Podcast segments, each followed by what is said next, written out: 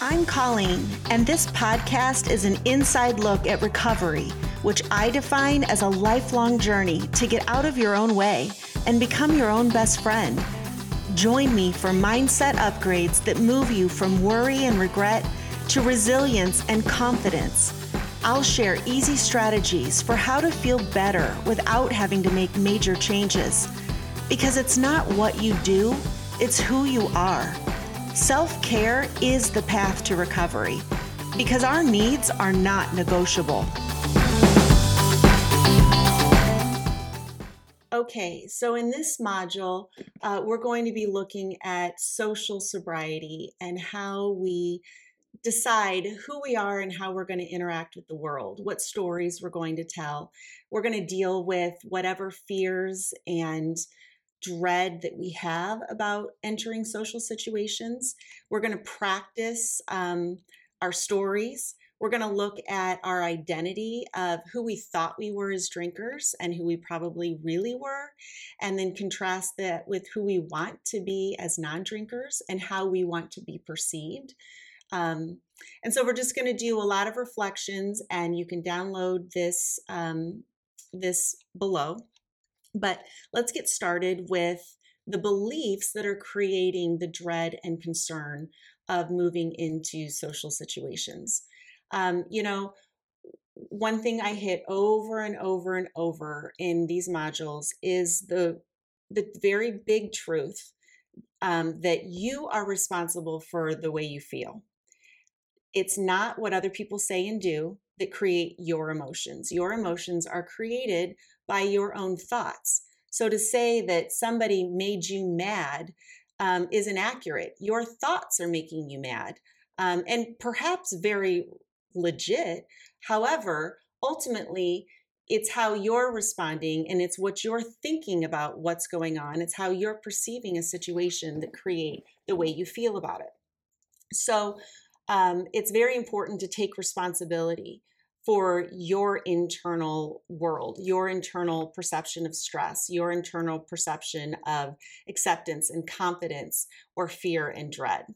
Um, the other thing that's important to start out with acknowledging with uh, social situations is that first times are always a little scary you know um, and the first time you drove a car the first time you had sex the first time you gave a presentation post college or you know the first time when you went to college you know we do things that we know are good for us and we're excited to do them but the first time we do them we're nervous and that's normal and having compassion for yourself um, is very important and understanding that all of this will go away as you get practice as you navigate situations, some more successful than others, live and learn, move on. So early sobriety is it's very normal to feel nervous and apprehensive. But, you know, um, the, the urge to protect our privacy, if someone says, you know, are you drinking? Why aren't you drinking? Why did you quit drinking? The urge to protect our privacy really is founded not on necessarily stellar boundaries and self care, but more or just as much on old fears that are based on old beliefs about drinking and what it means to quit. So we're going to go over the five that I've identified um, of the cultural beliefs that are creating us the most concern. And you know, the the magic in this program isn't magic. The magic is simply that you're identifying all the beliefs that are causing problems for you, and one by one addressing the underlying thoughts. And then, as you think differently, you will feel differently. You have to recognize that you have been brainwashed. We've all been brainwashed. Our culture is brainwashed. And that is analogous to having a software program running in your brain. So every time you experience some anxiety or dread or uncertainty, using that as an opportunity to realize that that old software program has a thought that needs to be deleted is important. And recognizing also that you can't just delete a thought once and it goes away. You know, these are neural pathways. And so if you think about a uh, drip of water, you know, how does a river form? Well, it starts with a little bit of water that moves down, let's say a rock. And the more water that moves down, eventually over millions of years, you know, the river the path of the river is carved out and that is what happens in our brain as well so if, if you're if we're you know close to 50 and 60 then we have very strong developed neural pathways and we have to catch ourselves when we begin to enter those neural pathways so that we can redirect into the new neural pathways. And the river of sobriety thought patterns is not nearly as deep. We have to continue to reinforce it, and it's going to take time, not millions of years, but it's certainly not going to happen overnight. So, recognizing that anything you're feeling is a key that you've got a thought that you're moving down the old beliefs, the old river of alcohol, then that is a great opportunity to learn. So let's dig into the five uh, beliefs and then the underlying thoughts that are creating dread for social situations. The first one um, is that you don't want to admit that alcohol was a problem. You don't want to tell people that. And that's eliciting this strong urge to protect your privacy um, and and it's that's a good urge but ultimately the underlying belief is that somehow you owe people an explanation as to why you're not drinking. Like, no thank you isn't a complete sentence, or I'm just not drinking isn't a complete sentence. So we've got this belief that we owe people an explanation. And from our own history as drinkers, when someone says they're not drinking, we've got some assumptions about that people because we believe that people don't quit drinking on their own. They quit drinking because you know they've got a dui or some other legal problem or they're in professional trouble or their marriage is on the rocks. You know they've made a bad decision and they were unfaithful. I mean you know when we see people who quit drinking we just assume the worst. And so because we thought that as drinkers being programmed to think that way we are tentative that if we say we're not drinking, people are going to make those same assumptions about us. And the truth is, they might. People are people, and they will always make insensitive comments and ask stupid questions. Some of it's just thoughtless, some of it's just pure um, naivety, and some of it's just crude and rude.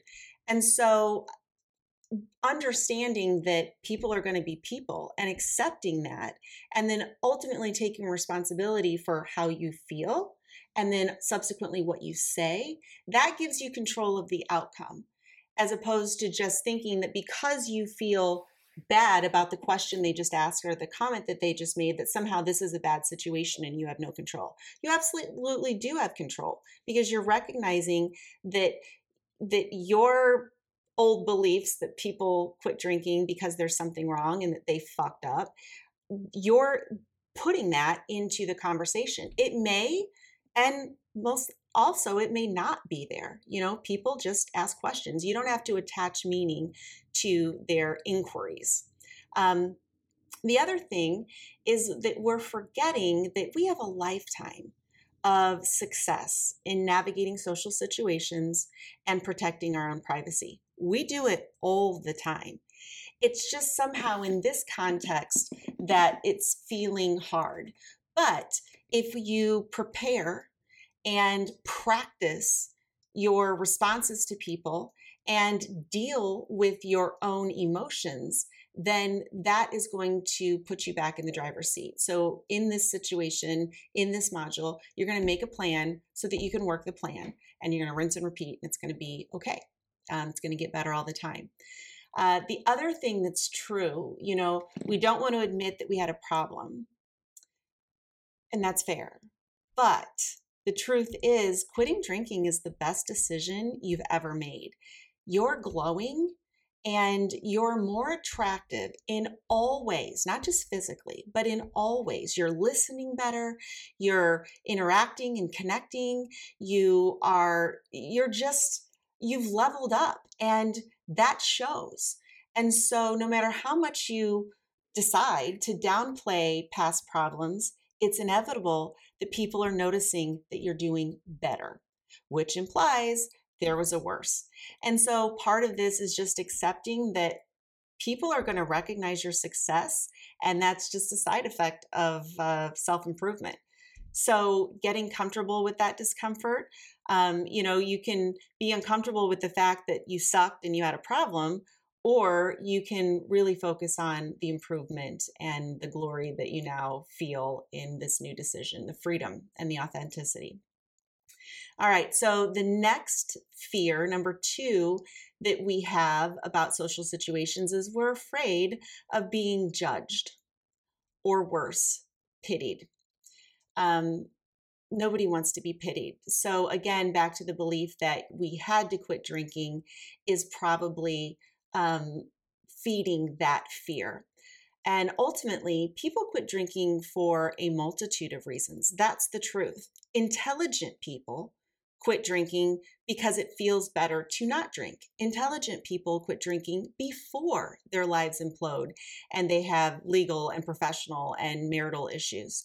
Um, you know, the only people who are still drinking and rousing other people who are not drinking are the you know high school jockstrap mentality where they think that uh, or not that they think that they haven't gotten the memo or they're not paying attention, or they're ignorant, or they're addicted to alcohol themselves. They haven't gotten the memo that alcohol causes cancer and stupidity and all of the other things that that can happen, including death, not to mention just a miserable life. They haven't gotten the memo, and or they don't have the ability to change themselves. So, you know, understanding that the people who are judging you or pitying you deserve your pity is a is a much more powerful way to turn that one on its head. Um, you know, we've quit alcohol ultimately because we are no longer willing to exchange our physical health, our emotional stability, and our mental sharpness and acuity in exchange for the acceptance of fellow addicts and people who aren't drinking. That's what we've been doing. So when you frame it like that, that, you know, if someone is judging you or pitying you, who is that person and why do you care? Ultimately, that is is you know you have to divorce yourself from the connection that you've felt with drinkers because drinkers hang around with other drinkers because it normalizes their own behavior not even necessarily that they're awesome people some of them are but for the most part we just hang around with people who aren't going to question how many drinks we had and so you know that's an uncomfortable separation when you realize that someone that you really like and still value their friendship ultimately um, the pity's on them, not you. Um, the other thing that, you know, afraid of being judged or pitied is that, you know, drinking hasn't been fun for a long time. Perhaps the pity goes to what you went through. Alcohol left you tired and disconnected and unmotivated. Um, you wasted so much time trying to manage, you know, the emotional, unpredictable emotions regrettable behaviors, things you don't remember. That took a lot of time and effort. And you're sick of feeling sluggish and sick and pissed at yourself. So, you know, avoiding alcohol isn't about, you know, anything except the fact that you want to feel well. The other thing about feeling judged or pitied is is in our society we kind of um, view abstinence of alcohol with a vow of celibacy. You know, like, good luck with that. Why are you doing that? You're torturing yourself. But ultimately, alcohol, um, quitting alcohol isn't about abstinence, it's about intelligence. Sobriety is an indulgence.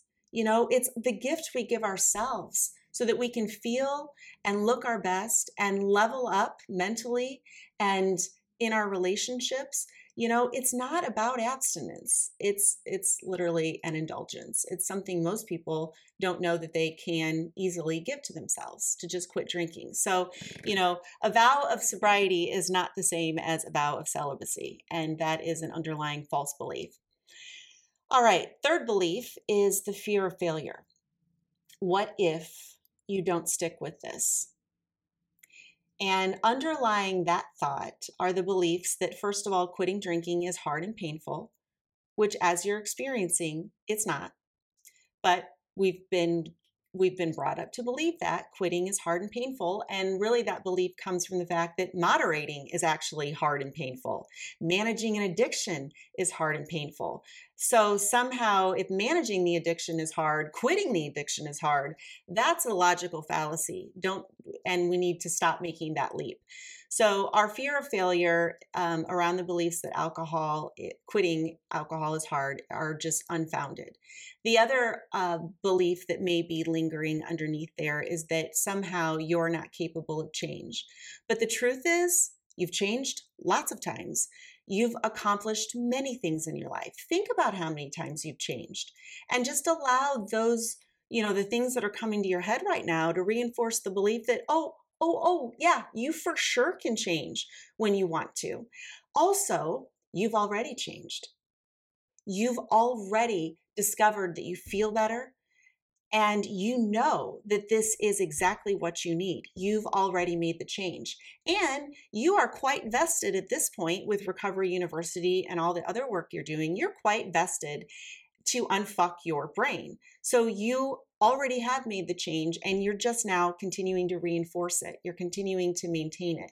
You know, you think about the processes of change that got us here the pre contemplation phase when we didn't even know we had a problem, the contemplation phase where we're bargaining and trying to make rules and trying to control ourselves and manage ourselves. That's pre contemplation.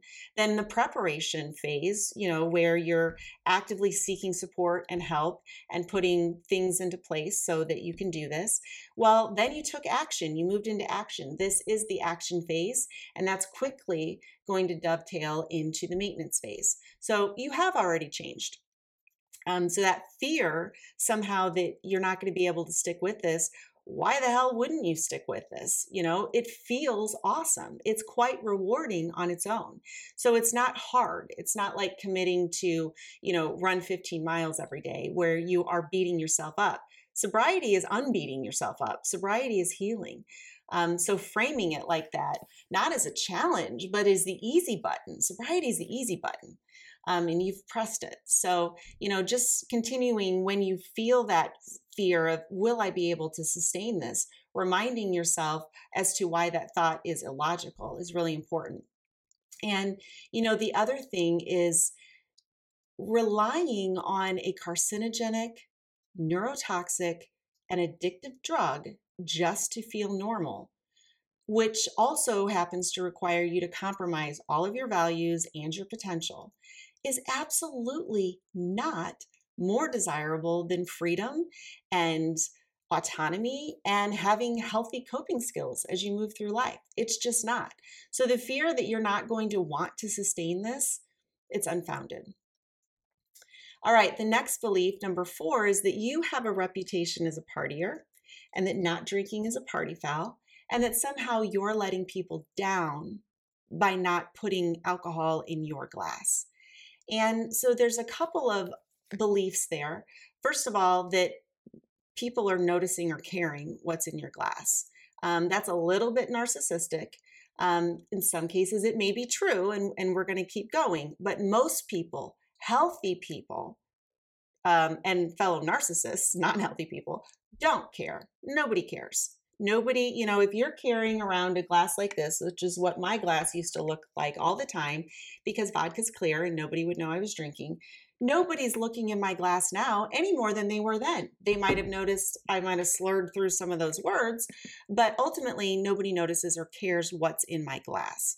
So drop that rock because nobody cares also, um, we somehow feel obligated to our fellow partiers, to our friends who are still drinkers, to somehow make them feel better about their own drinking by joining them because misery loves company, you know, there's safety in numbers.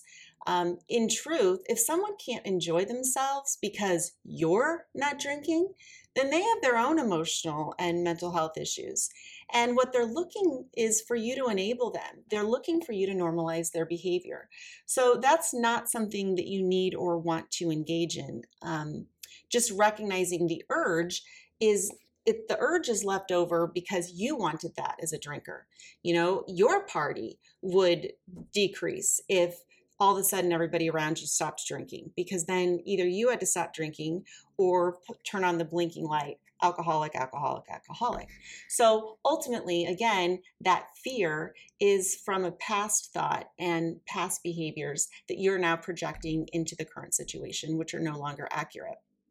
Um, you know, when if someone does notice that you're not drinking, if you feel happy and cool about the fact that you have a non alcoholic beverage, healthy people aren't going to care.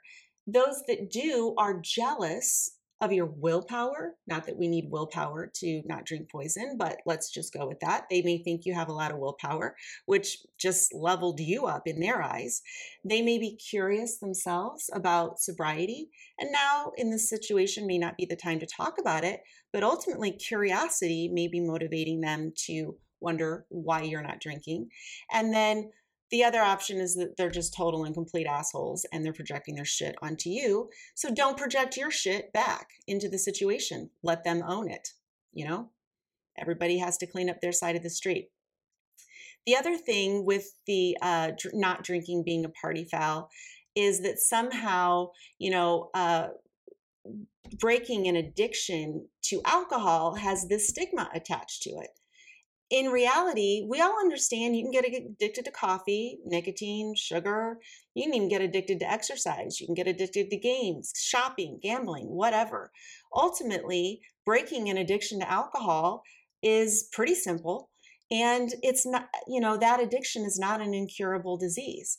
And so keeping you know in perspective that alcohol addiction is just another addiction and you've you've broken it.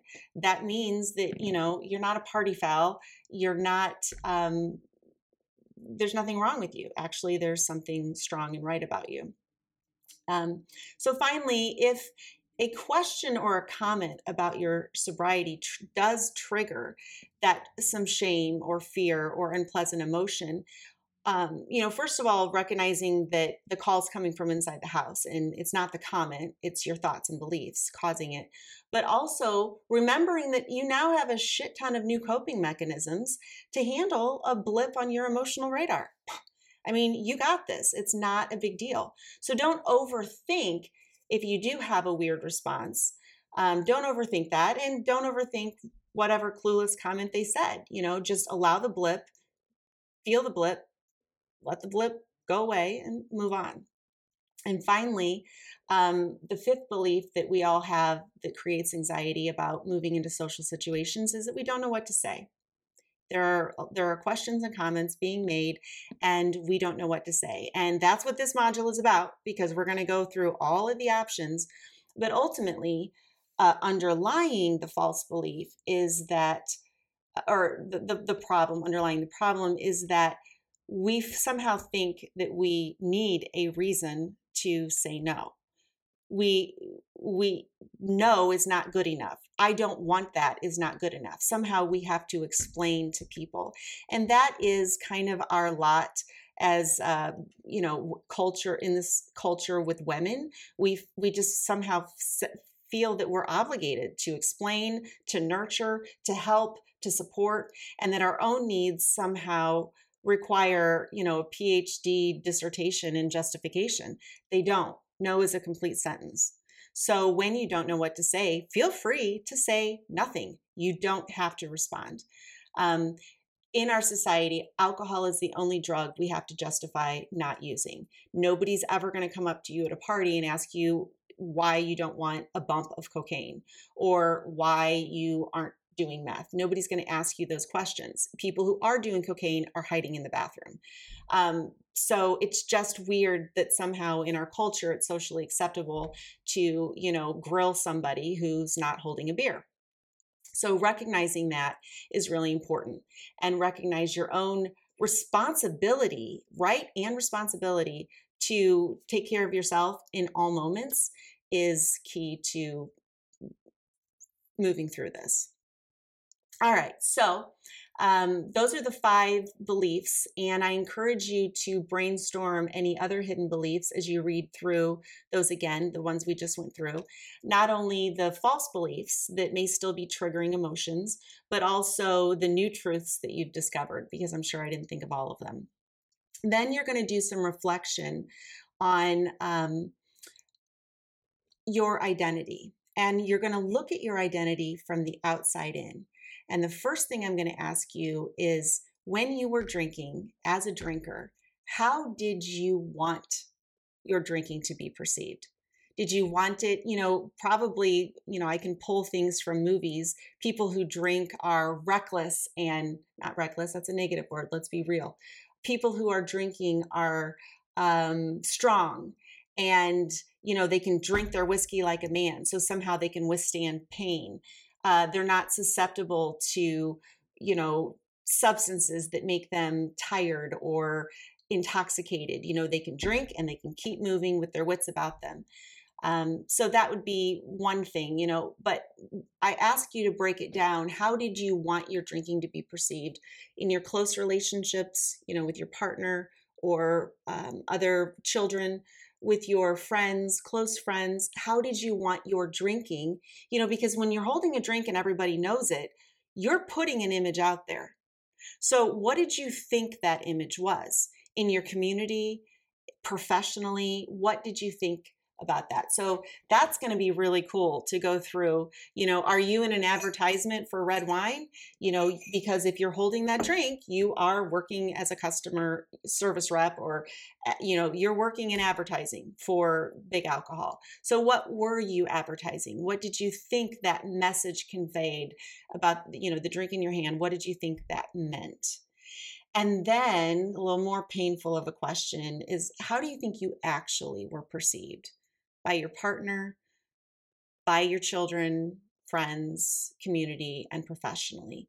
And you, you don't need to necessarily dig into really deep, you know, damage that you've done, but just keep it surface. You know, what do you think people think about you? Knowing that you were a drinker, what what's their opinion? You know, keep it to a few sentences or less. Um, yeah and and that'll be really eye opening and then um, i ask you how do you want to feel as a non-drinker? So not how you want to be perceived although there's room for that question but you know if you thought about somebody who's a non-drinker and who's a badass um, you know a sober celebrity or somebody who's written some of these great books what do you think that they feel about themselves and how can you internalize that? You know are you thinking that about yourself?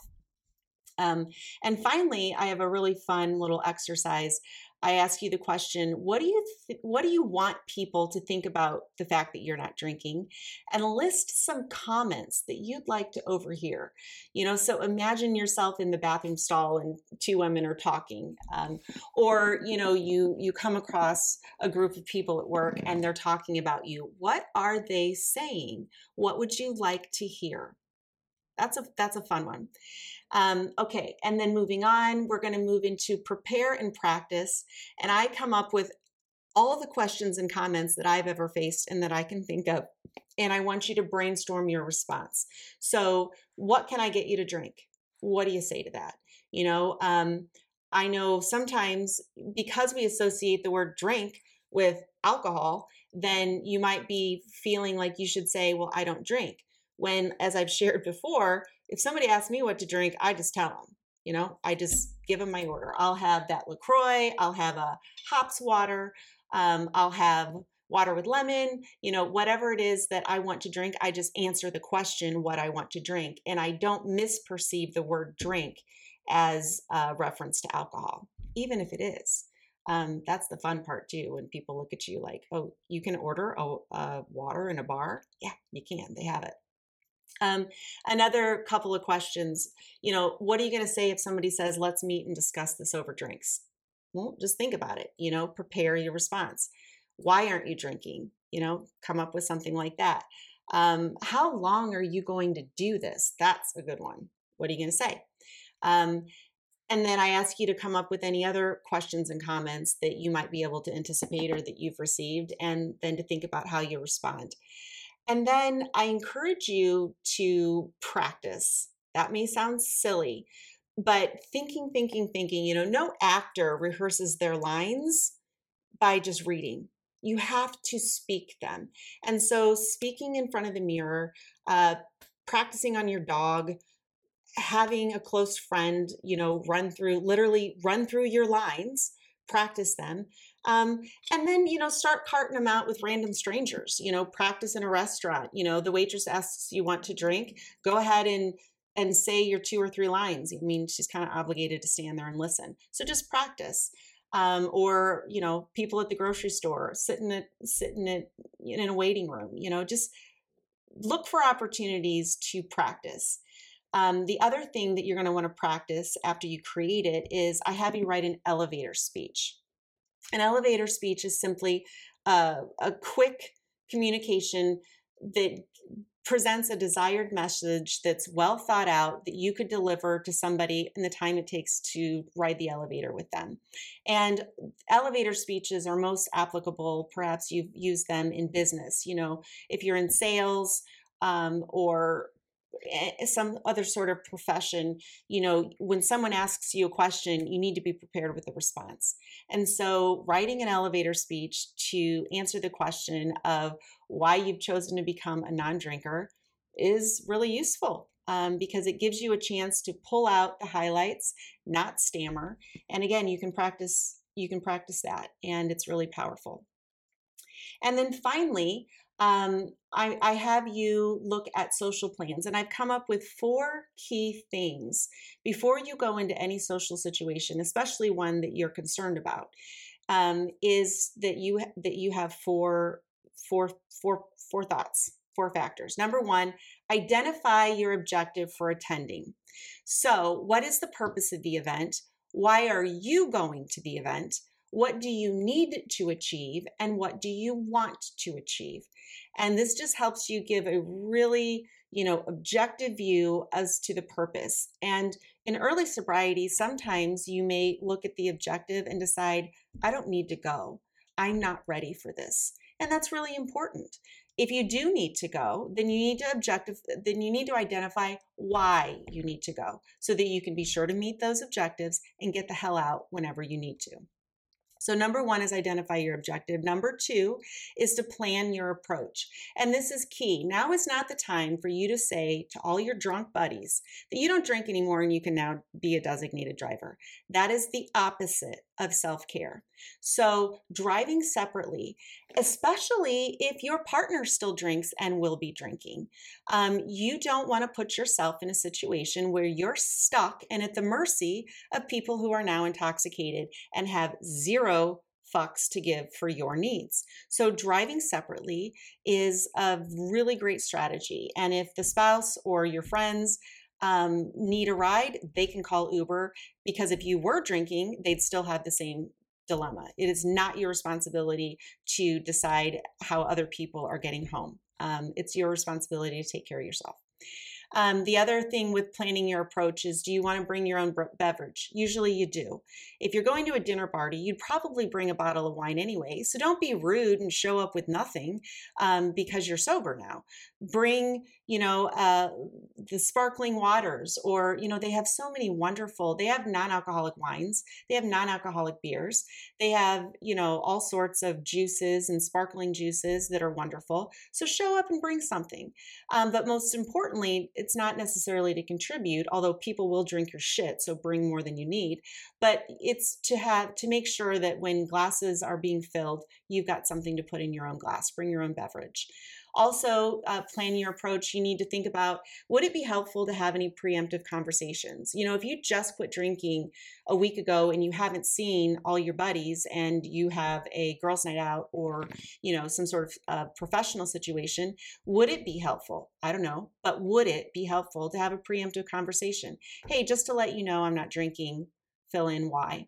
Um, so that when you show up, your anxiety, it's all about dialing down your own anxiety. So these questions are designed, there's no right or wrong. They're designed to, to help you feel better about going into a situation that's your first time.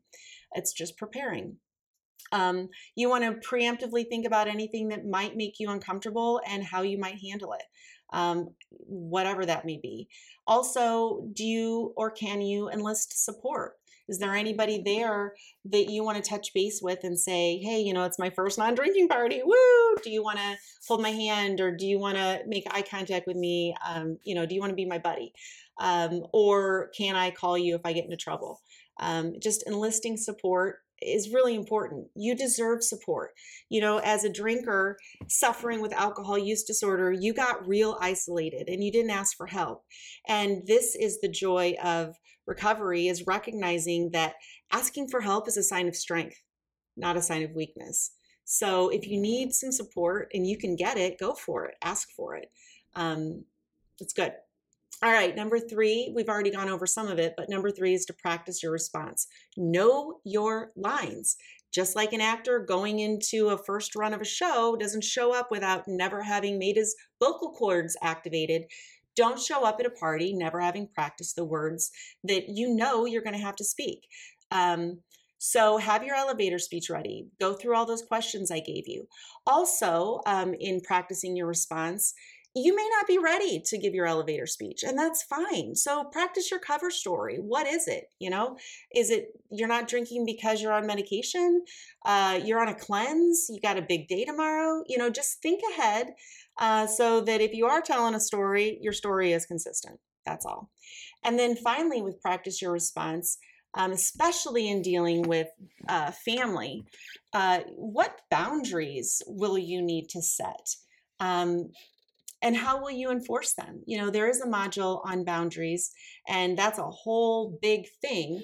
But, you know, if somebody's, you know, somebody's going to be obnoxious and you know somebody's going to be trying to push your buttons, you know, deciding what your boundary is, stating your boundary, and then deciding what the consequences of them violating your boundary is really important and a huge act of self care. And then finally, number four is you need an exit strategy for sure. Again, driving yourself is is is the ideal if you can do it. Um, then if you can't leave, so you know this may not apply. You know this may apply to after work drinks for an hour, and it may apply to weekends away with groups of people. So this is you know my advice here is trying to cover the whole the whole gamut. But if you aren't going to be able to leave, how will you prepare for a timeout? Plan on needing a timeout because you will. Um, and then, you know, when you take a timeout, will you need to have somebody that you want to talk to that you can call? Do you want to bring a book? Do you have your headphones? Do you need to bring walking shoes, your journal? Whatever else it is um, you know your exit strategy it may not be actually leaving it may just be a timeout but plan on timeouts and how you're going to fill them in a way that renews your uh, you know just like charging your phone renews your sense of confidence and peace and all of that. Um, and then finally decide in advance when you intend to leave or what's going to trigger your leaving. Is it a certain amount of time? Uh, is it be is it when you feel a certain level of anxiety you know so on a scale of 1 to 10 if your anxiety hits a 5 is that like okay i gotta go because i don't want to stress myself out um, even more and put myself in either a situation where i might relapse or just a situation where ah, i'm not having fun and my new commitment to self-care is that i'm always taking care of myself so um, will you leave after a certain amount of time uh, when you have a certain level of anxiety or once you've achieved your objective? Thinking back to why you're there you know as drinkers we're not used to setting plans and making plans you know? Once the booze gets poured we're kind of unpredictable. So you know i'm showing up at a party with my drink and saying oh i'm only staying for an hour. Everybody knows that's bullshit. Everybody knows that um, if there's alcohol involved. If you're not drinking, you're much more likely to stick by your resolve. So make a plan in advance and have an exit strategy. Thanks for listening. If you liked what you heard, please take the time to rate and review the show so that other people can find it. I really appreciate it. And check out the show notes for any resources I've mentioned, including links to follow me on Instagram and join my private Facebook group where I connect with my tribe every day. I love it in there and we have so much fun. And finally, if you're ready to redefine sobriety so that you can feel excited about quitting drinking, follow the link to my 10 Days to Spontaneous Sobriety course, where I will help you eliminate, eradicate, obliterate, cancel your desire to drink. Because looking and feeling your best is addictive too. I'll see you soon.